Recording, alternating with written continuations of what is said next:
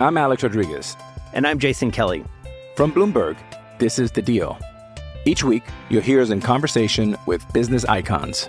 This show will explore deal making across sports, media, and entertainment. That is a harsh lesson in business. Sports is not And, uh, as simple you know, I- as bringing a bunch of big names together. I didn't want to do another stomp you out speech. It opened up so many more doors. The show is called The, The deal. Deal. Listen to The Deal. Listen to The Deal on Spotify. With threats to our nation waiting around every corner, adaptability is more important than ever. When conditions change without notice, quick strategic thinking is crucial. And with obstacles consistently impending, determination is essential in overcoming them. It's this willingness, decisiveness, and resilience that sets Marines apart. With our fighting spirit, we don't just fight battles, we win them. Marines are the constant our nation counts on to fight the unknown. And through adaptable problem solving, we do just that. Learn more at marines.com. With Lucky Land slots, you can get lucky just about anywhere. Dearly beloved, we are gathered here today to. Has anyone seen the bride and groom? Sorry, sorry, we're here. We were getting lucky in the limo and we lost track of time. No, Lucky Land Casino, with cash prizes that add up quicker than a guest registry. In that case, I pronounce you lucky. Play for free at LuckyLandSlots.com. Daily bonuses are waiting. No purchase necessary. Void where prohibited by law. 18 plus. Terms and conditions apply. See website for details. Hey everyone, Chris here, your favorite mediocre Canucks podcaster, and I have a deal exclusive to the listeners of C4. Rocky Mountain Barber Company, a Canadian men's grooming company, has partnered with us to provide you a discount on some of the best men's grooming products on the market. They use fresh, natural ingredients, they provide a 100% satisfaction guarantee, and even offer freebies with every order. I've personally been using their sandalwood shaving cream for well over a year now, and I am blown away by the quality of the product, let alone the quality of the shave. Even my wife has commented on how smooth my face is after. Now, whether you live in Canada, the United States, or even the United Kingdom, Rocky Mountain Barber can get you their quality products without too much trouble. Simply head to rockymountainbarber.ca, take a look at their catalog, and when it comes time to checkout, make sure to use the code LIGHTFORCE5. That's LIGHTFORCE with the number 5 to score yourself a 5% discount.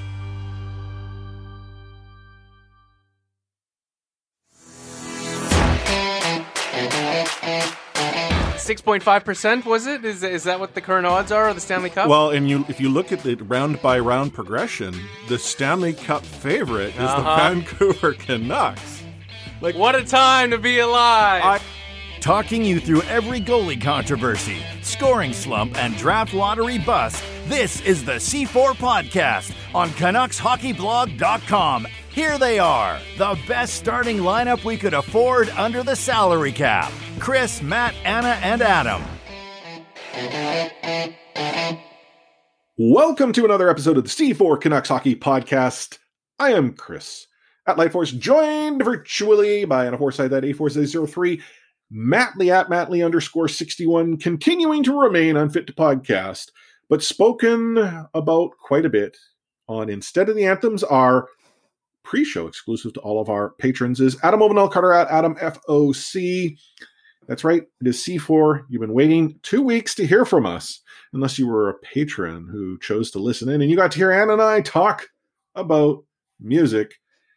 But this is the first time I get to hear Matt in like almost a month. It's crazy. Or should I say Brad Isbister? Yes, today's uh, former Canuck cult icon of the week, as we are going to now call it, Canuck cult icon. By the way, taking nominations as to who you want to see as the Canuck cult icon of the week uh, for every episode. Every episode, we're going to uh, have my name be uh, a Canuck legend of sorts. Uh, you know, Tom Sestito, uh, Tanner Glass. the- uh, Is Tom Sestito a legend? uh, I- sure. Uh, that's Okay, I- top I- six have you- Tom Sestito, by the way. Have you have you not been on social media as of late? Oh yeah, he's gone off the rails. Okay, I was Well, going to say can't- like Honestly, he always had that capability. He was yeah. he was I on mean, the I- edge. I- regardless of who he is as a person, I'm I'm saying this per, as as a player first and foremost. Like Jeff Cowan, like give me give me your your your nominations for who you want to see as the Canuck cult icon of the episode. By the way, is uh, Todd Bertuzzi uh, living in Vancouver yet? Yeah, I see right back. What a Okay. lunatic. We're we're we're not a podcast that gets too deep into politics, but a lot has changed since we last recorded an episode. It feels a lot And, uh, brighter prior- in here than it did uh, two weeks ago. I should say. Prior, Not prior, literally brighter in Matt's case because he's still in his dark cave of a room. Yeah. Um, Todd seemed to believe that Vancouver would be a place that he should come and live if um, Joe Biden were not to be elected the president of the United States. Uh, Joe Biden is currently the president elect of the United States, albeit there seems to be some uh, dispute on one side of the political spectrum about its validity. What was Todd thinking? Like, uh, we just elected in our province a quote unquote socialist government. For the Like, second time. well, I- I'm going to say time and a half because they they didn't Okay. technically get they didn't get the they- Okay, but governed. was- You know what I mean? I know what you mean. But this is the thing, like uh, I mean, as I said to someone over the weekend, we have our crazies and we get snooty in Canada, but we have so many crazies here. But Vancouver is a pretty liberal bubble. well, Vancouver specifically, yeah. Like you like to look at the left coast. What we call ourselves the left coast and the left side of like the extreme left. Um, but like when you compare the political spectrum from the United States to Canada, it is like this the the, the political barometer I mean, itself. There's so much that goes into that, but them having two parties is Oh yeah, it is. just like crazy idea. Anyway, we won't get too far down the line, but I just think there are so many people that just after their career they can't take being out of the spotlight. So they put themselves in the spotlight and it's not always a good thing for their reputation to remain in the spotlight. This is true. This is true. Uh, back on uh, Canucks, though, uh, not a whole lot's been going on in the world of the uh, the Orca. I mean, it's let's be honest. There's still question marks as to whether or not the 2021 season will kick off on January 1st, as uh, Gary Bettman had so hoped when uh, the draft took place. But uh, we are going to talk a little bit about uh, the Vancouver Canucks, whether they're better or they're worse, and and ultimately break things down across the team. There's some other odds and ends that we'll throw in and uh, whatnot, but uh, let's not uh, take any further of your time waxing on politics. No, we instead are going to go and talk about the Canucks. You're listening to the C4 Canucks Hockey Podcast on CanucksHockeyBlog.com and the Full Press Coverage Network. Off season so far, you know, I I'm going to go and walk back a little bit here. I think in past episodes, in the moment, I myself felt the Vancouver Canucks had not done well, but having had an opportunity to breathe a little bit, well, I might not be happy with all of the moves or non moves. I'm not too upset. Yeah, I was gonna say like I think this is a the perfect time to sort of check in on your feelings as a Vancouver Canucks fan. Um, and that's why we're sort of having this conversation, just because like time has sort of come and gone. You've had a chance to sort of look at the moves that were made by the Vancouver Canucks, the moves that were made by the rest of the NHL, um, and sort of take a take a like a longer look at the picture. And like I wanted to sort of gauge your guys' reactions and see if your guys' perspectives have changed. And in the case of Chris, um, and I'll let Chris speak furthermore on his point, his have changed. And Anna, how have have your perspectives changed at all, or not really? Not really. I mean, obviously, you're taking a beat and you're able to look at everyone else's off season. And has anyone got like markedly better? But the I guess my problem is that we literally enriched one of our neighbors. Not just did they have a better off season than us, but their good off season came at our um Expense. What's the opposite benefit? Expense. Thank you. You're welcome. Um, you can do the maths, was good. Good job. Um. So yeah, that's hard to take. I don't know if it's changed. I never said it was a disaster, and I definitely don't think it's a disaster now But it doesn't change for me that I think there was some missteps in there. Chris, do you want to go with your thoughts? You mentioned again right off the hop that you've had some time to think about it, and it's gone from being a maybe dumpster fire to a smoldering trash can fire at this point. Well, so like I, I, I was yes, you're probably in the you're right. I was in sort of the dumpster fire camp. Uh, you know, if we think about better or worse, are the Vancouver Canucks better now than they were at the end of the season? No. No, they're not. I mean, there's I don't know anyone who can go and say they are, and if they are, like to to what parameter are you applying to to make that statement? I mean, there's far too many. Like, let's look up front. Let's break this down. Up front in the forward line, where have the Vancouver Canucks gotten better? They haven't. The, the no, clear exactly. the clear um uh, in and out piece is Tyler Toffoli up front on the forward group, and losing Tyler Toffoli as a top six player clearly does not make your forward group better. It definitely makes it worse. And then on top of that, you lost Tyler Toffoli light in Josh Leivo for a cheap well contract. And I, you know, we talked about that in the last episode. Like Josh Leivo's departure was painful, but I'm willing to give the Vancouver Canucks a pass. Yes, he signed in Calgary for cheap, um, but I, if you think that Josh no longer has his game, fine. But the Tyler Toffoli loss is the bigger one. Oh, for sure. I think in in in adding the equation together, like what is it that we've heard quite consistently? Josh Leivo said it. Um, Toffoli's camp essentially said it. Is that well, we were wanting to be in Vancouver, but the team was too busy. Yeah, I'm I paraphrasing. think that's the more confu- um, frustrating thing, um, troubling thing. I think is the lack of communication. Um, and I think we mentioned this on the previous podcast, but yeah, I just think the soft skills, not that they're easy to get right, but like they're definitely not the uh, most complex part of the job. Yeah. The thing, though, as to why I temper this sort of fire, like what sort of put it out, the Vancouver Canucks were in a difficult cap position, and I mean, we this is something that would be no surprise to anyone that's been following the team. We've been talking about this on this podcast for for quite some time, prior to even the sort of postseason that went on and everything that entailed in free agency and the draft. The Vancouver Canucks were in a tough spot. We had presumed at one point that they were only going to bring back one of Tanev Toffoli and Markstrom. They unfortunately brought back zero there, so that's a problem. But we had sort of come to the belief that Toffoli was likely the one that was going to go. So then I started rethinking this. I'm like, well, am I more upset about the zero there between the, the top three?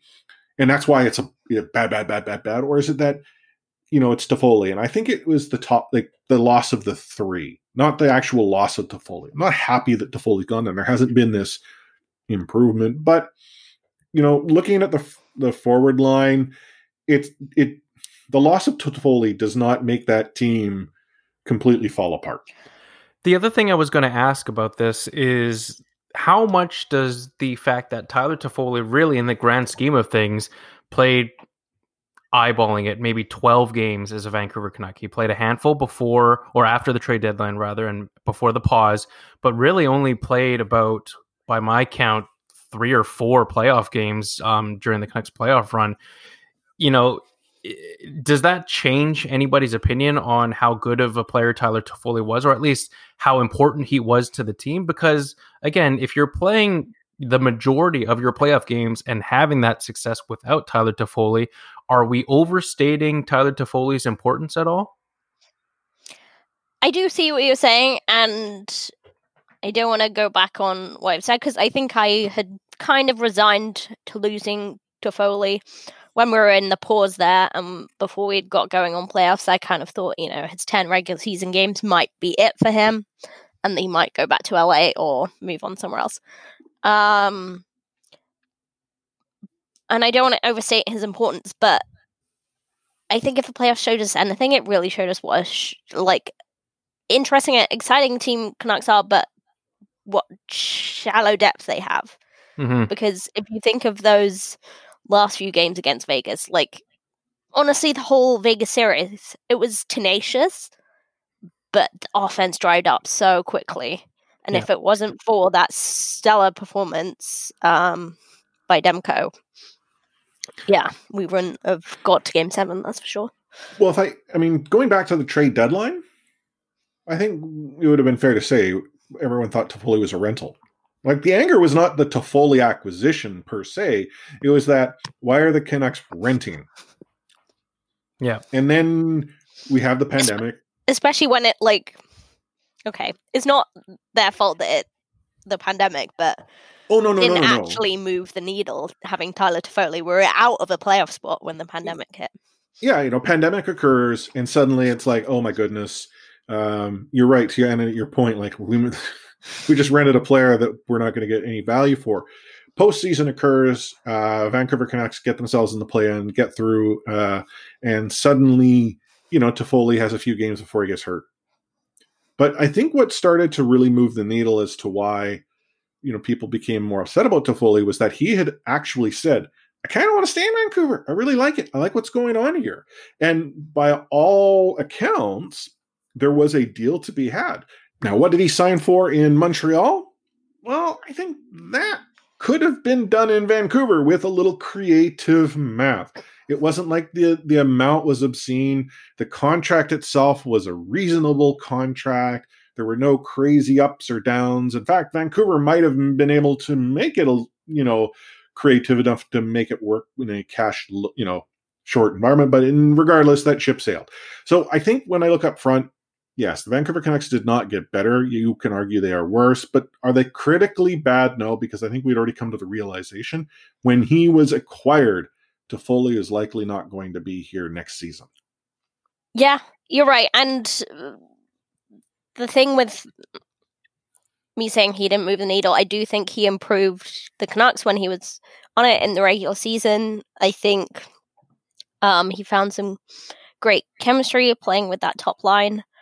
Um, but yeah, Canucks just mainly their defense, but overall as a team, what they came to rely on was goaltending. So in that spot, Thatcher Demko was thrown into um, injured Markstrom's place both times in the like regular season and the playoffs, and that came to be the difference. And that Demko took a while to adjust in the regular season. Um, so you're right in that there are other factors that may affect the team's performance more, but it doesn't change the fact that we have a gaping hole in our top six. Yeah, true. But I, that's where I think I think the Canucks were going to have that regardless. Like how how are they going to go and and fill that hole in free agency? Like even even if Toffoli wasn't a rental, let's say the Vancouver Canucks never actually acquired Toffoli, they're essentially in the same position they oh, are sure. today. But it's just like we could have made it work for Toffoli Montreal money. True. Um, but yeah, I guess what do we do with that spot? Well, for sure, but let me. Uh, and again, you know what? I don't disagree with any of the points that are being made here. But let's say the Canucks find a way to move out the money needed to bring back Tyler Toffoli. Then you have Brock Boeser and Tyler Toffoli occupying your top two right wing spots. Um, arguably, you have Jake Virtanen there. You could probably say it's a yes or no. Um, but then you got Vasily Podkolzin coming up in the ranks as well. I mean, there's a lot of faces in the right wing slot and not a lot of spots available. I mean, where's the room for Tyler Toffoli really if you bring him back? I mean, sure it's a, it's a huge stretch to put Jake Virtanen in your top 6 at right wing, but at some point Vasily Podkolzin is earmarked for a top 6 right winger spot. You're right, but I think I do think him making the team would be a stretch I do think they want to get him to North America and out of um, the KHL and monitor his development a bit more. But unless the AHL season gets cancelled, I really don't see him pushing for a spot like on the team just yet. You think so? Um, I mean, he could, but I just think I don't think he's going to be occupying a top six spot mm-hmm. right away. Fair enough. Yep. No, no, no. You're so probably right. There would be space in the bottom six for him. And if you have to push Jake Virtanen down, then like that's a good problem to have. Well, you say he's not going to fit into the top six, but out of necessity, might he? Because I mean, we've seen the Vancouver Canucks in a position before where players who you would not argue fit in the top six find themselves there on a regular basis Well- without injury requiring it. Unless we can find a really, really cheap top six replacement like Josh Leivo had the potential hmm to be. Um, then yeah, it's gonna be Jake Cole Louis, really, that we're Well- looking at right now. And regardless of potential or finding someone right now, the Vancouver Canucks are in you know cap trouble. Right? They're Oh. they're they're LTIRing it for the moment, unless Actually, something. didn't you hear hear we won the cap situation by a lot? Oh, we did. Must have been all that fake cap. Mhm. Um, Stop counting the the the salary for The these cap? for Yeah, Loui stop- Eriksson. Stop, Stop counting count. Loui Eriksson's salary. let's let's move on to the, the the blue line. So the blue line, there's been a lot of consternation, and that was because I don't think anyone and their their mother thought Chris Tanev would not be a Vancouver Canuck. There was some worry about Markstrom. Oh, I don't know if we're going to be able to afford Markstrom. The thought was Toffoli, he was just a rental. But good old reliable Chris Tanev, he'd be patrolling the blue line and helping Quinn Hughes become a better hockey player for years to come. That is not happening. Now, instead, the Vancouver Canucks went and found themselves a very, you know, reliable defenseman in Nate Schmidt. Granted, probably could have got him for a better deal than they did. You know, there is some argument to be had there. But when you think about it, Nate Schmidt on the blue line isn't bad in my mind. Yeah, okay, you were paying three defensemen six million essentially, um, you know, next season, but Edler comes off the books after that. I can't imagine Edler is going to be back in Vancouver unless he comes back like dirt cheap. You've got Nate Schmidt and and Myers essentially your top two. Now the argument that might be made is, well, wait a minute, you know, Quinn's going to need to get paid. Yeah, but I, I Quinn's. Do you foresee Quinn getting six mil next season, or not? You know, season next? I don't think so. Right. So I, I getting mean, he's more going or to get. less. Well, I think he's getting less, but I think you know he's he's getting like more than he is now. Like there's going to be that considerable Well, yeah. increase, but I don't see him. Like if the Canucks get him for that number, like he would have had like this next season, whenever that might be, he'd have to be like lights out. Uh, have we not seen Quinn Hughes highlights in a while? Well, no, no, but so like, but this is the thing is soft sophomore players, which Quinn will become, don't always perform the you know the extent Okay, that they have in their. Question. Um, to be fair, Quinn Hughes is not like most sophomore players. No, uh, we hope not, and I don't think he is. But I'm not going to go and start, you know, handing out meal ticket contracts to a young kid who, quite frankly, doesn't have too much, you know, room to negotiate. Now, Mhm. he's not, you know, black hole free agent to like uh, Gaudette was, where he has absolutely no, you know, position of strength to negotiate from.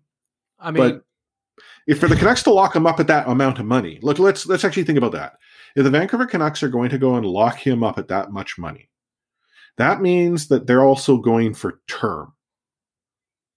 Are they Right. not? And that would then lead me to think that they're they're like, oh my goodness, we can't let Wayne Gretzky go. Well, for the record, and this could be a discussion a whole other day, is I, I do think that Pettersson and Quinn Hughes are taking bridge contracts after this upcoming season, whenever that might be. Um, just given the flat cap and the uncertainty with you know contracts and stuff like that, I, I think the more I think about it, the more I'm starting to believe that the likeliest outcome for those two players is to take bridge contracts, to bet on themselves, and to bet on the NHL recovering financially to the point where the salary cap, salary cap increases and they're getting potentially double digit per year salaries. hmm Yeah. Um. I agree. What was it? The original. I feel Blue like line, we very started. Well, we, we were talking at, at the end of the day, was the blue line better or worse now than it was at the end of last season? I mean, it's worse. Obviously. Really? is it? I see. That's the thing is, I don't think it is. I actually, I think, think it's this is the one area that got better over the off season. I, okay, here's my thing. I didn't want to pay Chris Tanev that contract. If he's gonna sign that contract, I'm okay with letting him go. Nate Schmidt, good ac- really good acquisition. My problem is that we're left with the same issue that we have in the forward group is that lack of depth. How do we fill Mm-hmm. up? Like I think we were talking about a couple months ago a Utica player making the jump. Now we're just betting on at least one Utica player making the jump so we can get a bargain bottom pairing. Well, not just one. You're looking at possibly two Utica players Yeah. making that jump into the bottom pairing. I mean, we're, we'll we'll talk about it a little bit later, but like Olli Juolevi, Brogan Rafferty, we were thinking one of those guys would be able to make the jump full time. Now you're looking at a situation where you might need both of them to make the jump full time. Exactly. That's kind of my point. I, and I'm talking. I think we've got um, some really good players in this top um, top two pairings, but without Troy Stecher, who was like a good fill in um, up the lineup at a cheap contract, um, and yeah, obviously we've lost a lot of um strength with Chris Tanev, but yeah, like considering the season he had, he would have, you know, he wouldn't have made it through a full season if there was a full season. So yeah, I'm okay with letting him go, but I, I just think if we're looking at the defensive unit as a whole, we're looking Well- at the weakness at the bottom again. Okay, so but this then see this is where I I I- I don't disagree. You're right. There is a if we're looking at the, the blue line as a whole, there is a hole, like a literal hole that needs Mhm. to be filled. But if we think about the the cumulative competency of players, Nate Schmidt, in my mind, is a superior defenseman compared to Chris Tanev. That I is not a knock against Chris Tanev. It's simply I feel Nate Schmidt provides more than Tanev did. Now, Tanev and Stecher, I'm I'm you know, that's where I'm now start to wonder. I think Schmidt's maybe at best a wash between those two, but the problem is the two means there is this this physical hole. So I'll give you that. There is this physical hole. I just wonder if maybe there's an opportunity to actually give a Utica player a chance to say, hey, here's this, you know you'll play. We have a group of you. One of you is gonna, you know, be the person to get that spot. We're going to try y'all out, but someone's going to get that spot. That that type of competition, I think, does bode well. If it doesn't work out, you know what? This next season is kind of going to be a wash season. We've already discussed that in the last episode. So why not have that tryout? I mean, it's it's Canucks Idol. I mean, yeah, I. I I really think has the potential to be one of the most exciting camps in a long time. Um, yeah, with you know a top six spot potentially up for grabs, plus at least one roster spot for a Utica D man, maybe two. Um, I think you're right. The potential is big, but you have to say that like the question was, has the blue line as a whole got weaker or stronger? And I, I'm still on the Well, weak no, side. no, no, it's it's not weaker or stronger. It's better or worse. I feel better or worse? better. Okay, I still think Come it's on, get it right, but Anna. it has the potential to be better. You're right. Like if these Utica players make the jump, like if Brogan Rafferty is the offensive defenseman he's cracked out to be and filled, you know, some of the holes in his game in the neutral zone and the turnovers, um, you know, he had a rough camp, but he has so much potential. So yeah, it has potential to be better, but it's not. Okay, so I'm gonna I'm gonna throw this back at you. If the Vancouver Canucks had brought back Tanev and Stecher, is the Canucks I would have been mad. better or worse? I'm I'm not gonna lie. If you think But not- about it, I'm not asking whether you're you're happy or mad. I'm I'm asking is it better or worse? If Well, we had rolled back, over here. It's a So- tiny bit worse because Chris Tanev is a year older. yeah, it's the, the Yes, the exactly. depreciation return, and that's sort of So- where I think that's why I'm seeing better is we've gotten rid of the depreciating Okay. return through an improvement. But that's fine. Matt, you wanted to say something? I was going to say that I agree with you, Chris. It's like let's not like we will never say a bad thing about Chris Tanev, like as a person, as someone who was respected in the room, etc. But here's the harsh reality about Chris Tanev's game. When Chris Tanev is out there, the Vancouver Canucks are chasing the puck an awful lot in their own zone. His game is built on smart stick play and shot blocks. Um, Chris Tanev, for the most part, is a smart, like safe pass, get it out of the zone type of player. but he's never been a possession player and he's only getting worse. The fact that Chris Tanev played an entire season without missing any games due to injury is probably a half miracle.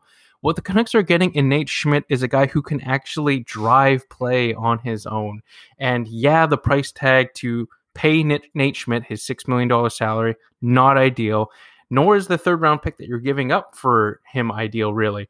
But in Chris's and to Chris's point, this is a calculated risk on the Canucks' part that they're getting a player who makes them better now and for the next few years compared to Chris Tanev, who, as Chris said, was a depreciating asset. Yeah, and I did just look up Nate Schmidt's injury history um, to have a good idea of where he was at. Um, he has a good um, history of getting injured in the summer, which I have a feeling isn't so, him getting injured in the summer, but more playing through injury until the summer. Yeah. I was going to say, but, is he getting snake bit on the golf course? Because then I'd be worried. yeah, although he did, yeah. No crackers for ago, you, Nate Schmidt. He did break a fibula in August, so one time. So that is worrying. But maybe stay off the golf course. Um, but overall, yeah, I don't think anyone has the same injury history as Chris Tanev. So the uh, last position on the ice before we take ourselves a short break is the one in the crease. Yeah, I mean, which one you of us what? is going to say that that got better?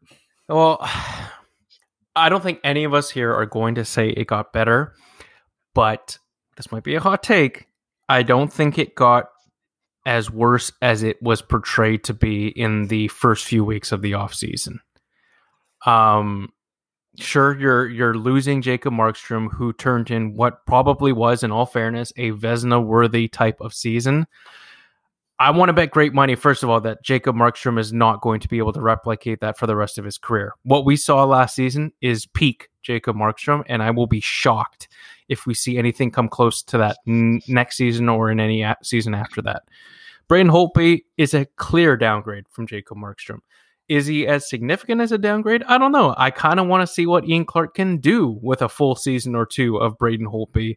And if you're assuming that Thatcher Demko's improvement is linear, maybe it doesn't make up the complete loss of Jacob Markstrom, but I think it does a huge part to at least mitigate the loss of Jacob Markstrom.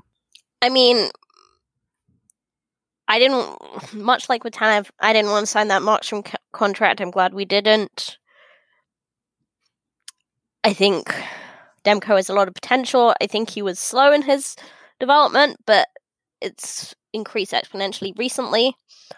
Um, I think he has a lot of issues still, um, but I do think he's very responsive to Ian Clark. He's a very good pupil from that perspective.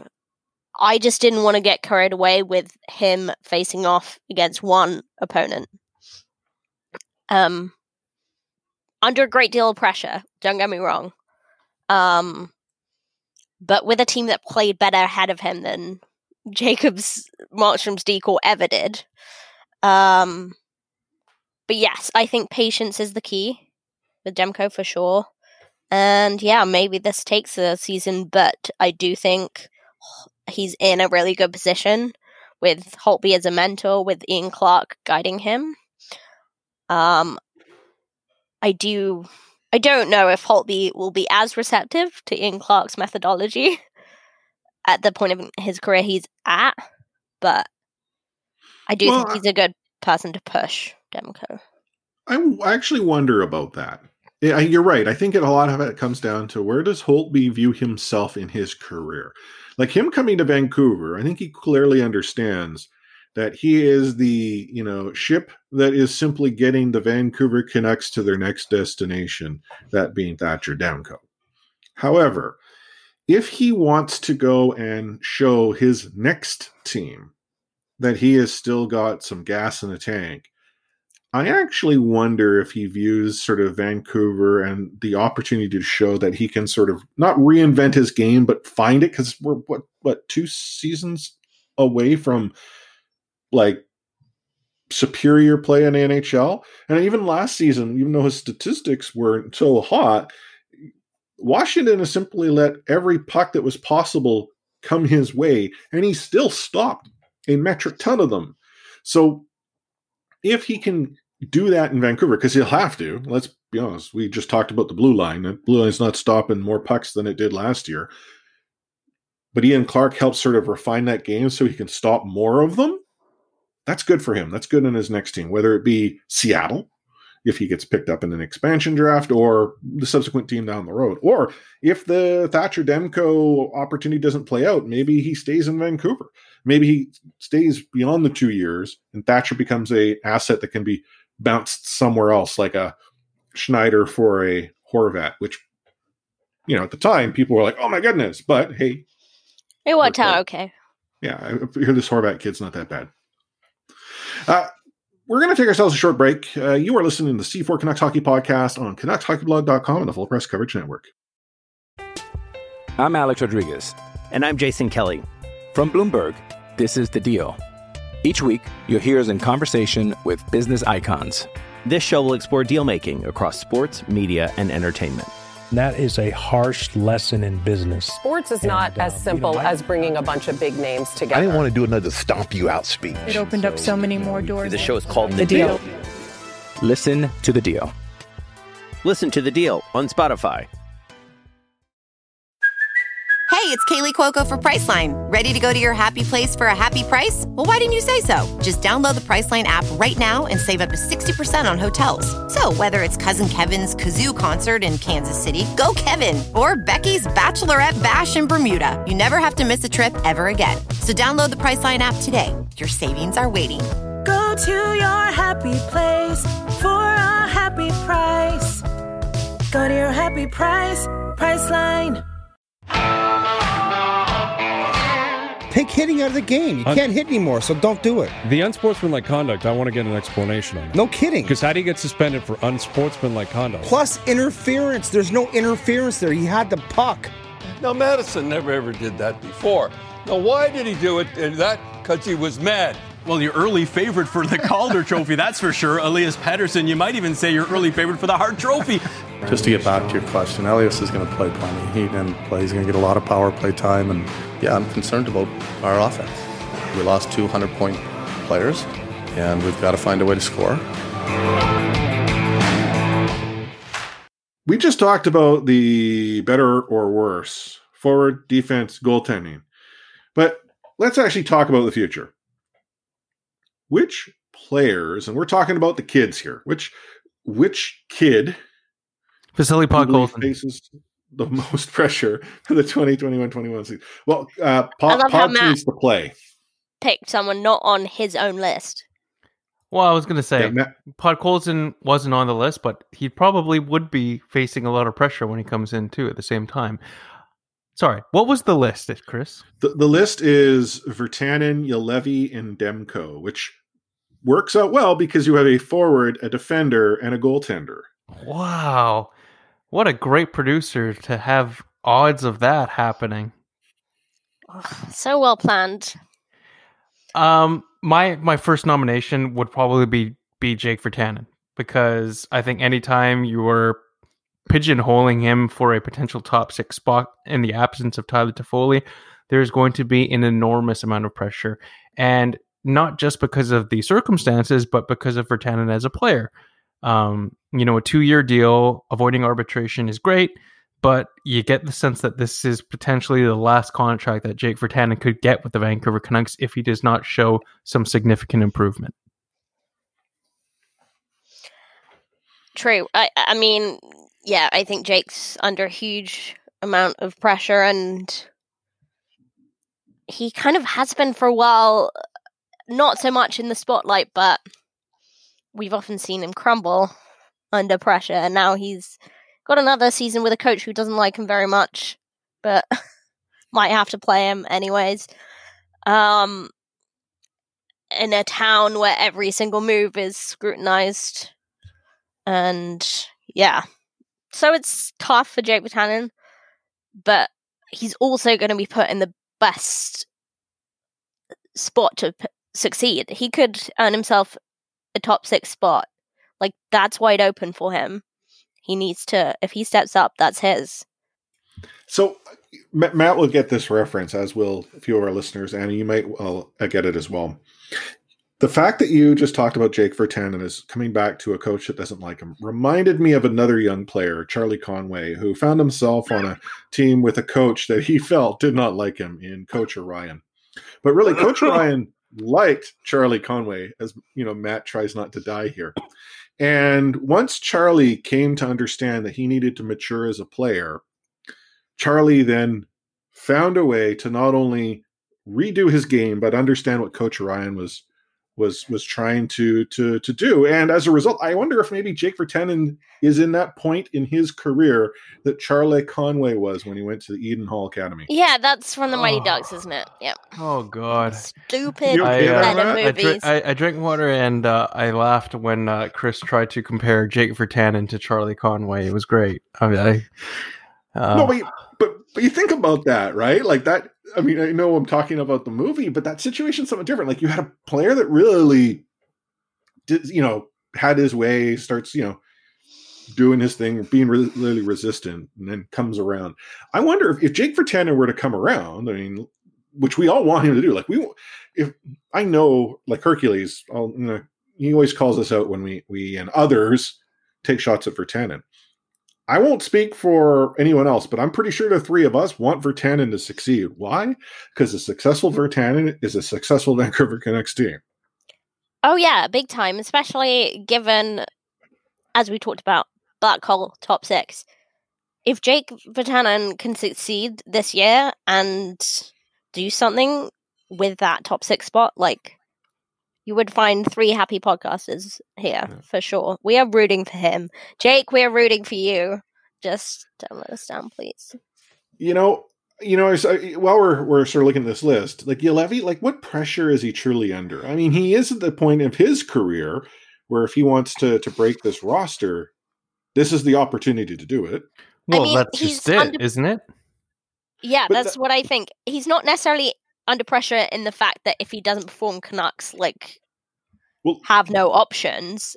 But like considering his injury history, he's really at a prove himself point. Yeah, but I, I don't like. I mean, I guess that that is pressure. Like he's at the point of his career where he needs to. This is it. Like this is the opportunity. Like Jake, it, it's a different type of pressure. I guess you're, you know, maybe is what I'm saying.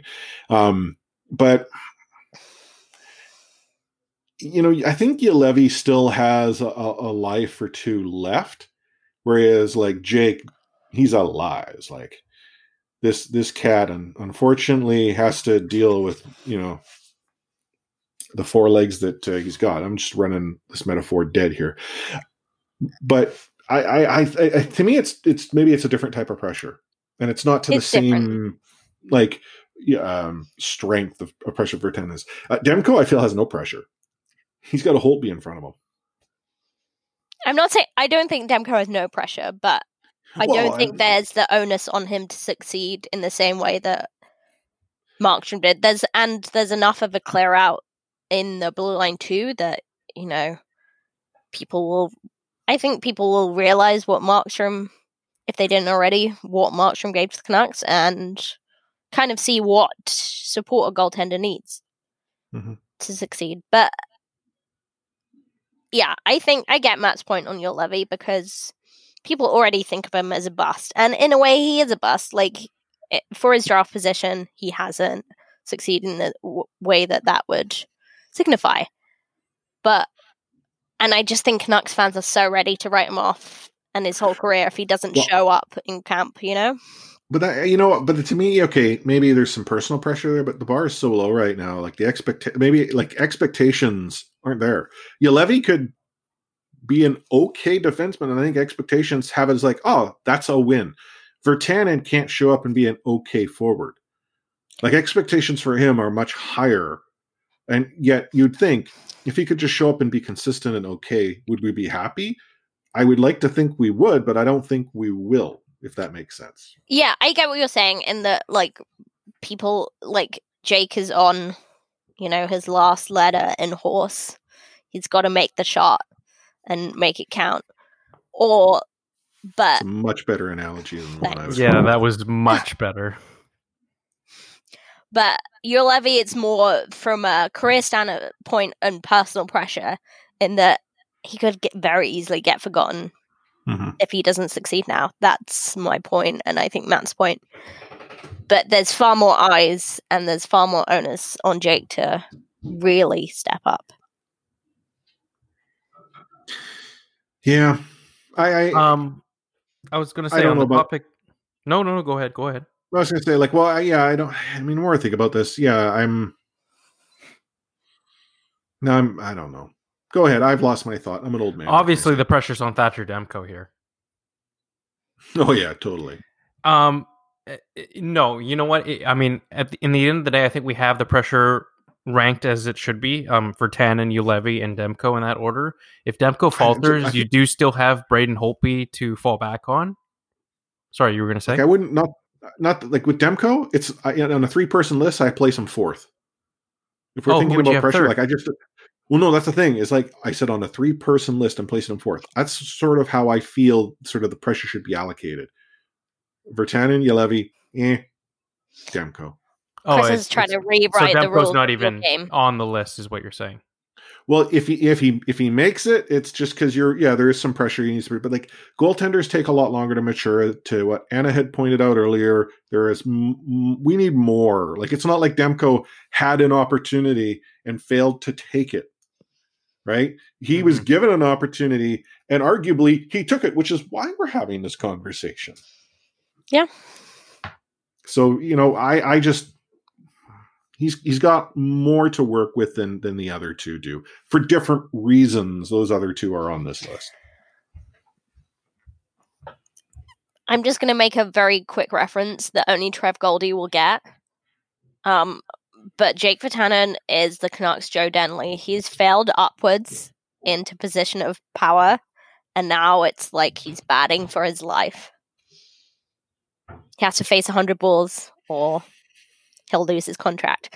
Now, that won't make sense to anyone, but I See, I'm dropping the Mighty Ducks references that I would say a lot of people get, and Anna's dropping the cricket reference that I didn't her get that Trev- reference. Yeah, Jessica might get it too. I know Jessica. Oh, yeah, Jessica will get it. I didn't So, get Chris's I- reference. Whatever. You were spitting water out of your nose. Can I just say, like, that terrible movie, not only was I forced to watch the trilogy of it, but I I got this great hoodie in the mail the other day um, from Bring Hockey Back and designed by Taylor Stoner. says Women Belong in Sports. It's a really neat hoodie, but they also sent me two stickers and they were of Miracle and Mighty Ducks because those terrible movies continue to follow me around. Wow, you just named like the best movies. well, no, I was going to say Mystery Alaska. Mystery would be the Alaska is the best hockey movie. Yeah, Fight me. Mystery Alaska. I mean, I, I would have told you it would have been Slapshot for the longest time. Now I'm thinking Mystery Alaska sort of Hmm. knocks Slapshot down. Um, a little bit, little bit, little bit off the rails here. Only like we went already careering went to- down the cliffside. um, Saved by the Bell has a reboot. I saw Like, that. and uh, it's like the original cast got older, and it the kids are their kids are going to Bayside or something. Anyhow, Yeah, that was honestly like Screech isn't in it, but he has some issues he has to sort out. I think he might be incarcerated right now, or if he isn't, he might have to stay close to home. Um yeah, Saved by the Bell is was not like the greatest show, but you kind of watched it just almost because it was terrible. hmm I just, you know, when when Zach and Kelly finally got together, and then they went to get married, and they had this sort of t- made for TV movies, next Oh, level God, stuff. what is happening? Also off I the didn't rails. even realize that. There, there was a, it's a it's an actual sports show on TV. Fox had it. It was about baseball. One that was signed for by the I think it was the San Diego Padres was the fictional team to to pitch for them, and uh, Mark Paul Gosselaar was in. He was the catcher. Essentially, Oh, Zach Morris what- playing what movie baseball. is this? It was sounds so called, It was a. TV show. It was Is called this Pitch. Pitch? Yeah. Pitch. It was a really. I I've feel heard it it was was really, really good. good. Yeah, And it, it was got, robbed it got solid ratings, and then It got cancelled, yeah. Fox canceled it. Yeah. Yeah, I want to see that. Um, by the way, your favorite, um, what's it called? Ted Lasso is getting Mhm. a lot of love in the UK right now Well, it's, because it's I think everyone hated that advert so much; it was so terrible. And then they're actually saying, "Oh, but it looks bad, but it's actually so good." Oh, it is. Like I seriously, Matt, do yourself a favor, watch Ted Lasso. It's on my list. All I right, just started check it. Sunderland Sunderland till I die though, so that's my sports show right now. Anyway, Back back, on topic, uh, ish. back on Um, track. It's not on the list, but uh, Matt shared it in in C4 Discord uh, earlier today. Um, the Vancouver Canucks uh, let a couple uh, staff members in their their PR department uh, go. Um, the uh, thought is this is related to the pandemic. Which, first of all, I know a lot of people are, are going through some tough times and decisions are being made that affect, you know, probably some of our listeners where they're losing their jobs. So I, I feel for you. I my wife had lost her job um, for a few months before she went back into a different role. But a follow up question was asked of, of PJ, friend of the show, Patrick Johnston, and he had said that based on the conversations he had had, is that on the non hockey operations side of the team, there was an expectation that only 25% of people would remain. If I was reading that tweet correctly, 50 out of 200? Well, or was that 50 out of 200 being like oh like but and he said that now though it might be worse like that's a lot of people we already know I- derek jory is not there yeah, I from my like people I talked to who work for the Canucks, I, I wouldn't be shocked if that was accurate. If not, Mm-hmm. yeah, as PJ said, worse. yeah I, Like it's I know the canucks aren't the only team going through you know a situation such as this but it, it's tough like it's tough you know, when you see like that when you know that uh, your owner's net worth. I'm I'm not saying there should be an endless reserve of cash to give to the staff, but when you see it like getting gutted like that, um, it's tough. You know, long time listeners of the podcast will know that there is this thought that the Vancouver Canucks are a a, a cash poor team. And what I mean by that, it's not that they don't have ownership support to spend to the, the cap and to invest money in the team. It's that, that they're very much able to spend the money they bring in. So if there's gate revenue, there's concession revenue, there's merchandise revenue, TV and all that. They, they have they have almost like the ability to spend, spend, spend. The problem is when those revenue sources dry up. There's no like money saved in the bank Yeah. for a rainy day fund. Yeah, there there never seems to be when when the revenues when the money's coming in, the revenue is good and everyone sort of benefits. But I think when hard times fall, it it falls pretty hard across the organization. At least that seems to be the belief. We don't have anything Mhm. to sort of back that up, but it seems to be like the long held belief has been if you go back to the 90s when the Canucks were even under previous ownership that it would be very tough anywhere to be well, employed that okay, yeah, but that that owner back then wasn't spend like they weren't a cap team or there, Yeah. there was a cap, but like that, you know, that was a they weren't competitive nickel- either though. No, but it was a nickel and dime operation. Like the investment was whatever needs to be done to put enough players on the ice and Mhm. keep the lights on and potentially get a bum or two in a seat. The thing, though, that I, I look back to is that NHL work stoppages under this current ownership group, I think, are indicative of what have happened. So when the NHL work stoppage happened, how many years ago now? Was it eight? At the top of my head? The 2013 one? Yeah, so seven. Um, Vancouver Canucks staff were were essentially put on reduced salary. Like they were. I mean, Mhm. you might say, "Well, uh, there's nothing going on." You're right, but that's because again, the rainy day fund doesn't exist. Here is an owner who kind of knows it's going to happen. Like if the owner doesn't, then I would kind of argue you weren't paying close enough attention. If there's one thing that the family is not accused of, is not being like hands on with Vancouver Canucks.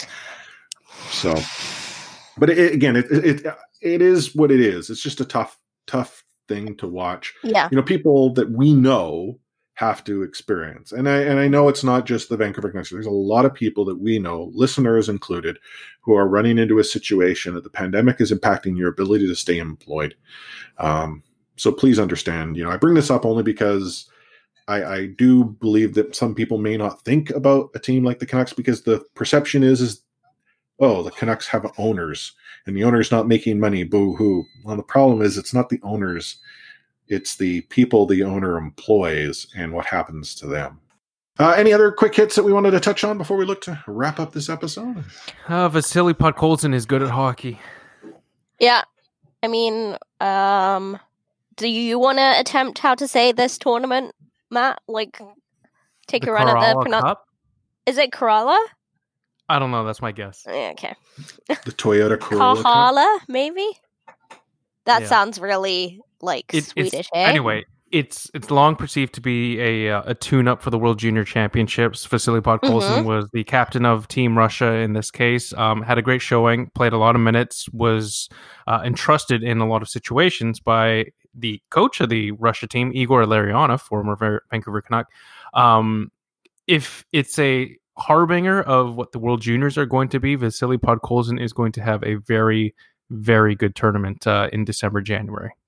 Yeah. Um, as any of you that follow friend of the show, Cam Robinson, already aware that like he had a beautiful, filthy, super smooth shootout winner against Sweden in that, and yep, ended up with five points, three games. Like it's such a short tournament, but um, as Matt said, using his fancy words, his ten dollar words, could be a harbinger of things to come.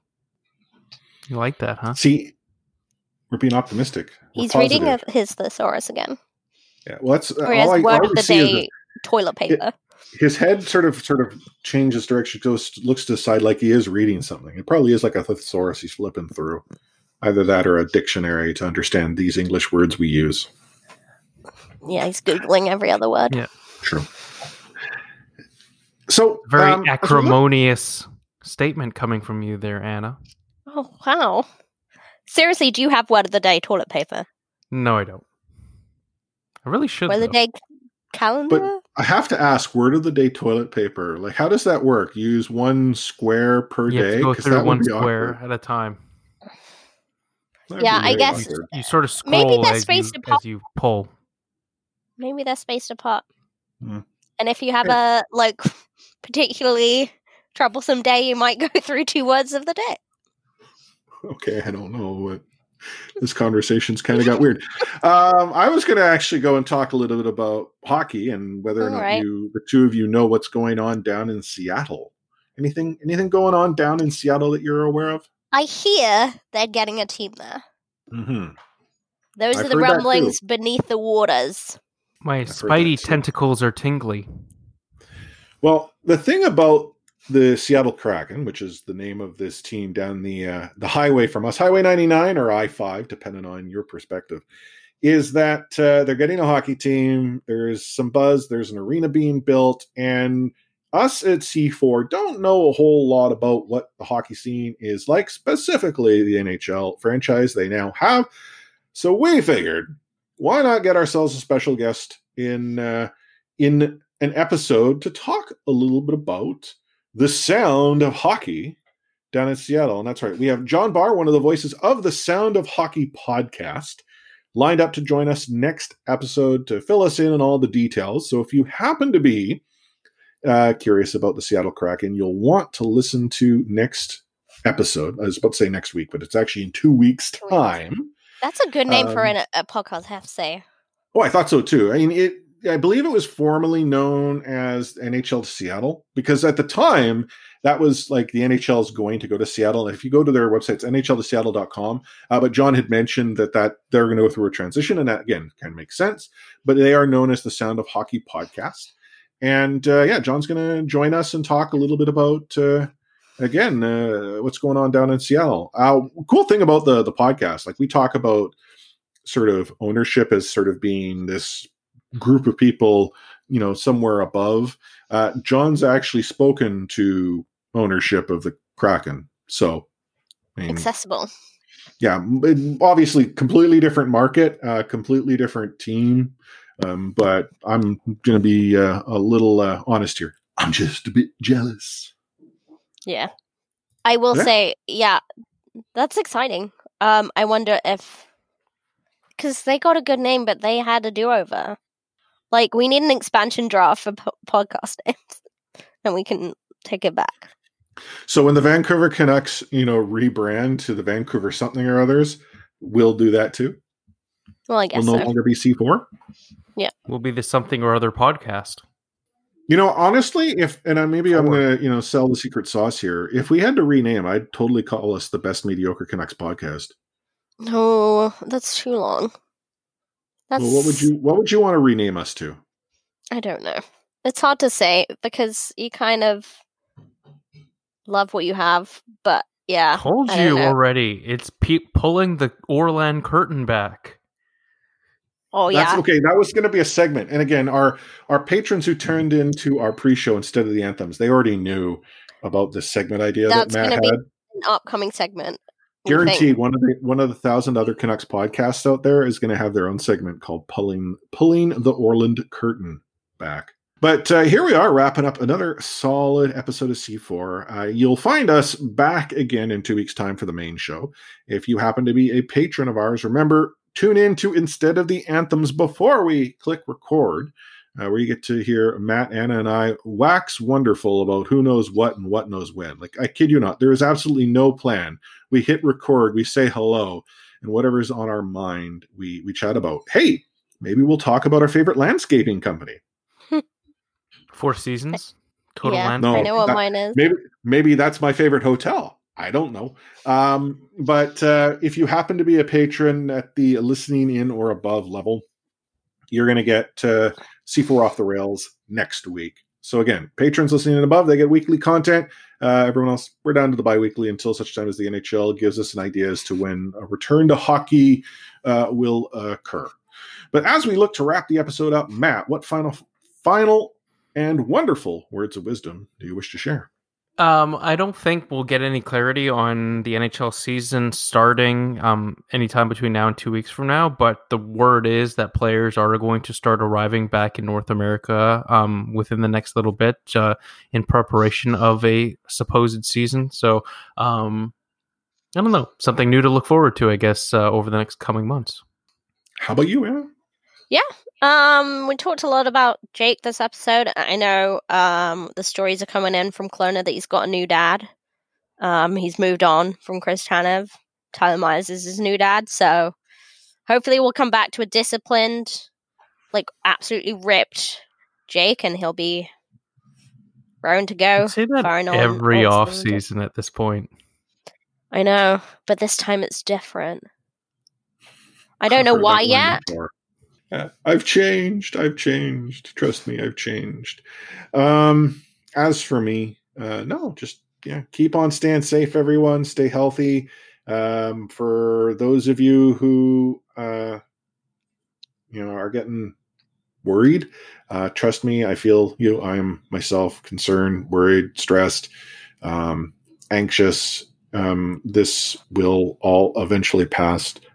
Um, we just need to, you know, remain calm. We got to stay safe and, uh, you know, continue to listen to C4. Have some fun once in a while. If you do want to have fun and get on all the wacky conversation that take place in Discord, you want to go to discord.io slash C4 podcast. Join us in Gate 16.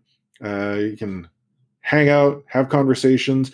It's been quiet as of late, which is interesting because for a while there, Beta Canuck and Jay we're essentially lighting a fire every day, which is good fun. I, I enjoy you know, the back and forth. I know that the two of them may at times feel maybe not the same way, but there isn't anything wrong with op, you know opposing opinions. It's just understanding that it's perfectly okay, and that an opinion does not mean you are wrong, nor does it mean you are right. Um, unless you're standing in front of a place of business between a bookstore and a place to go to the great beyond. Um, but yeah, if you look to tune in for future episodes, you reach this point, c4podcast.com will show you our entire back catalog, but hit subscribe and whatever podcatcher you happen to be listening to the podcast on. That'll just make it a whole lot easier. And if you're really curious, like what is this Patreon stuff they're talking about, go to patreon.com slash c4 podcast. You'll see how you can access instead of the anthems as all patrons do, how you get access to patron chat and Discord as all patrons do, and all the different tiers that provide you various different levels of access, including those at the $5 a month and up who get to listen to our patron only show off the rails.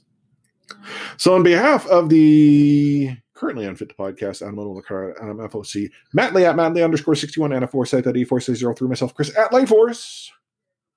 We out.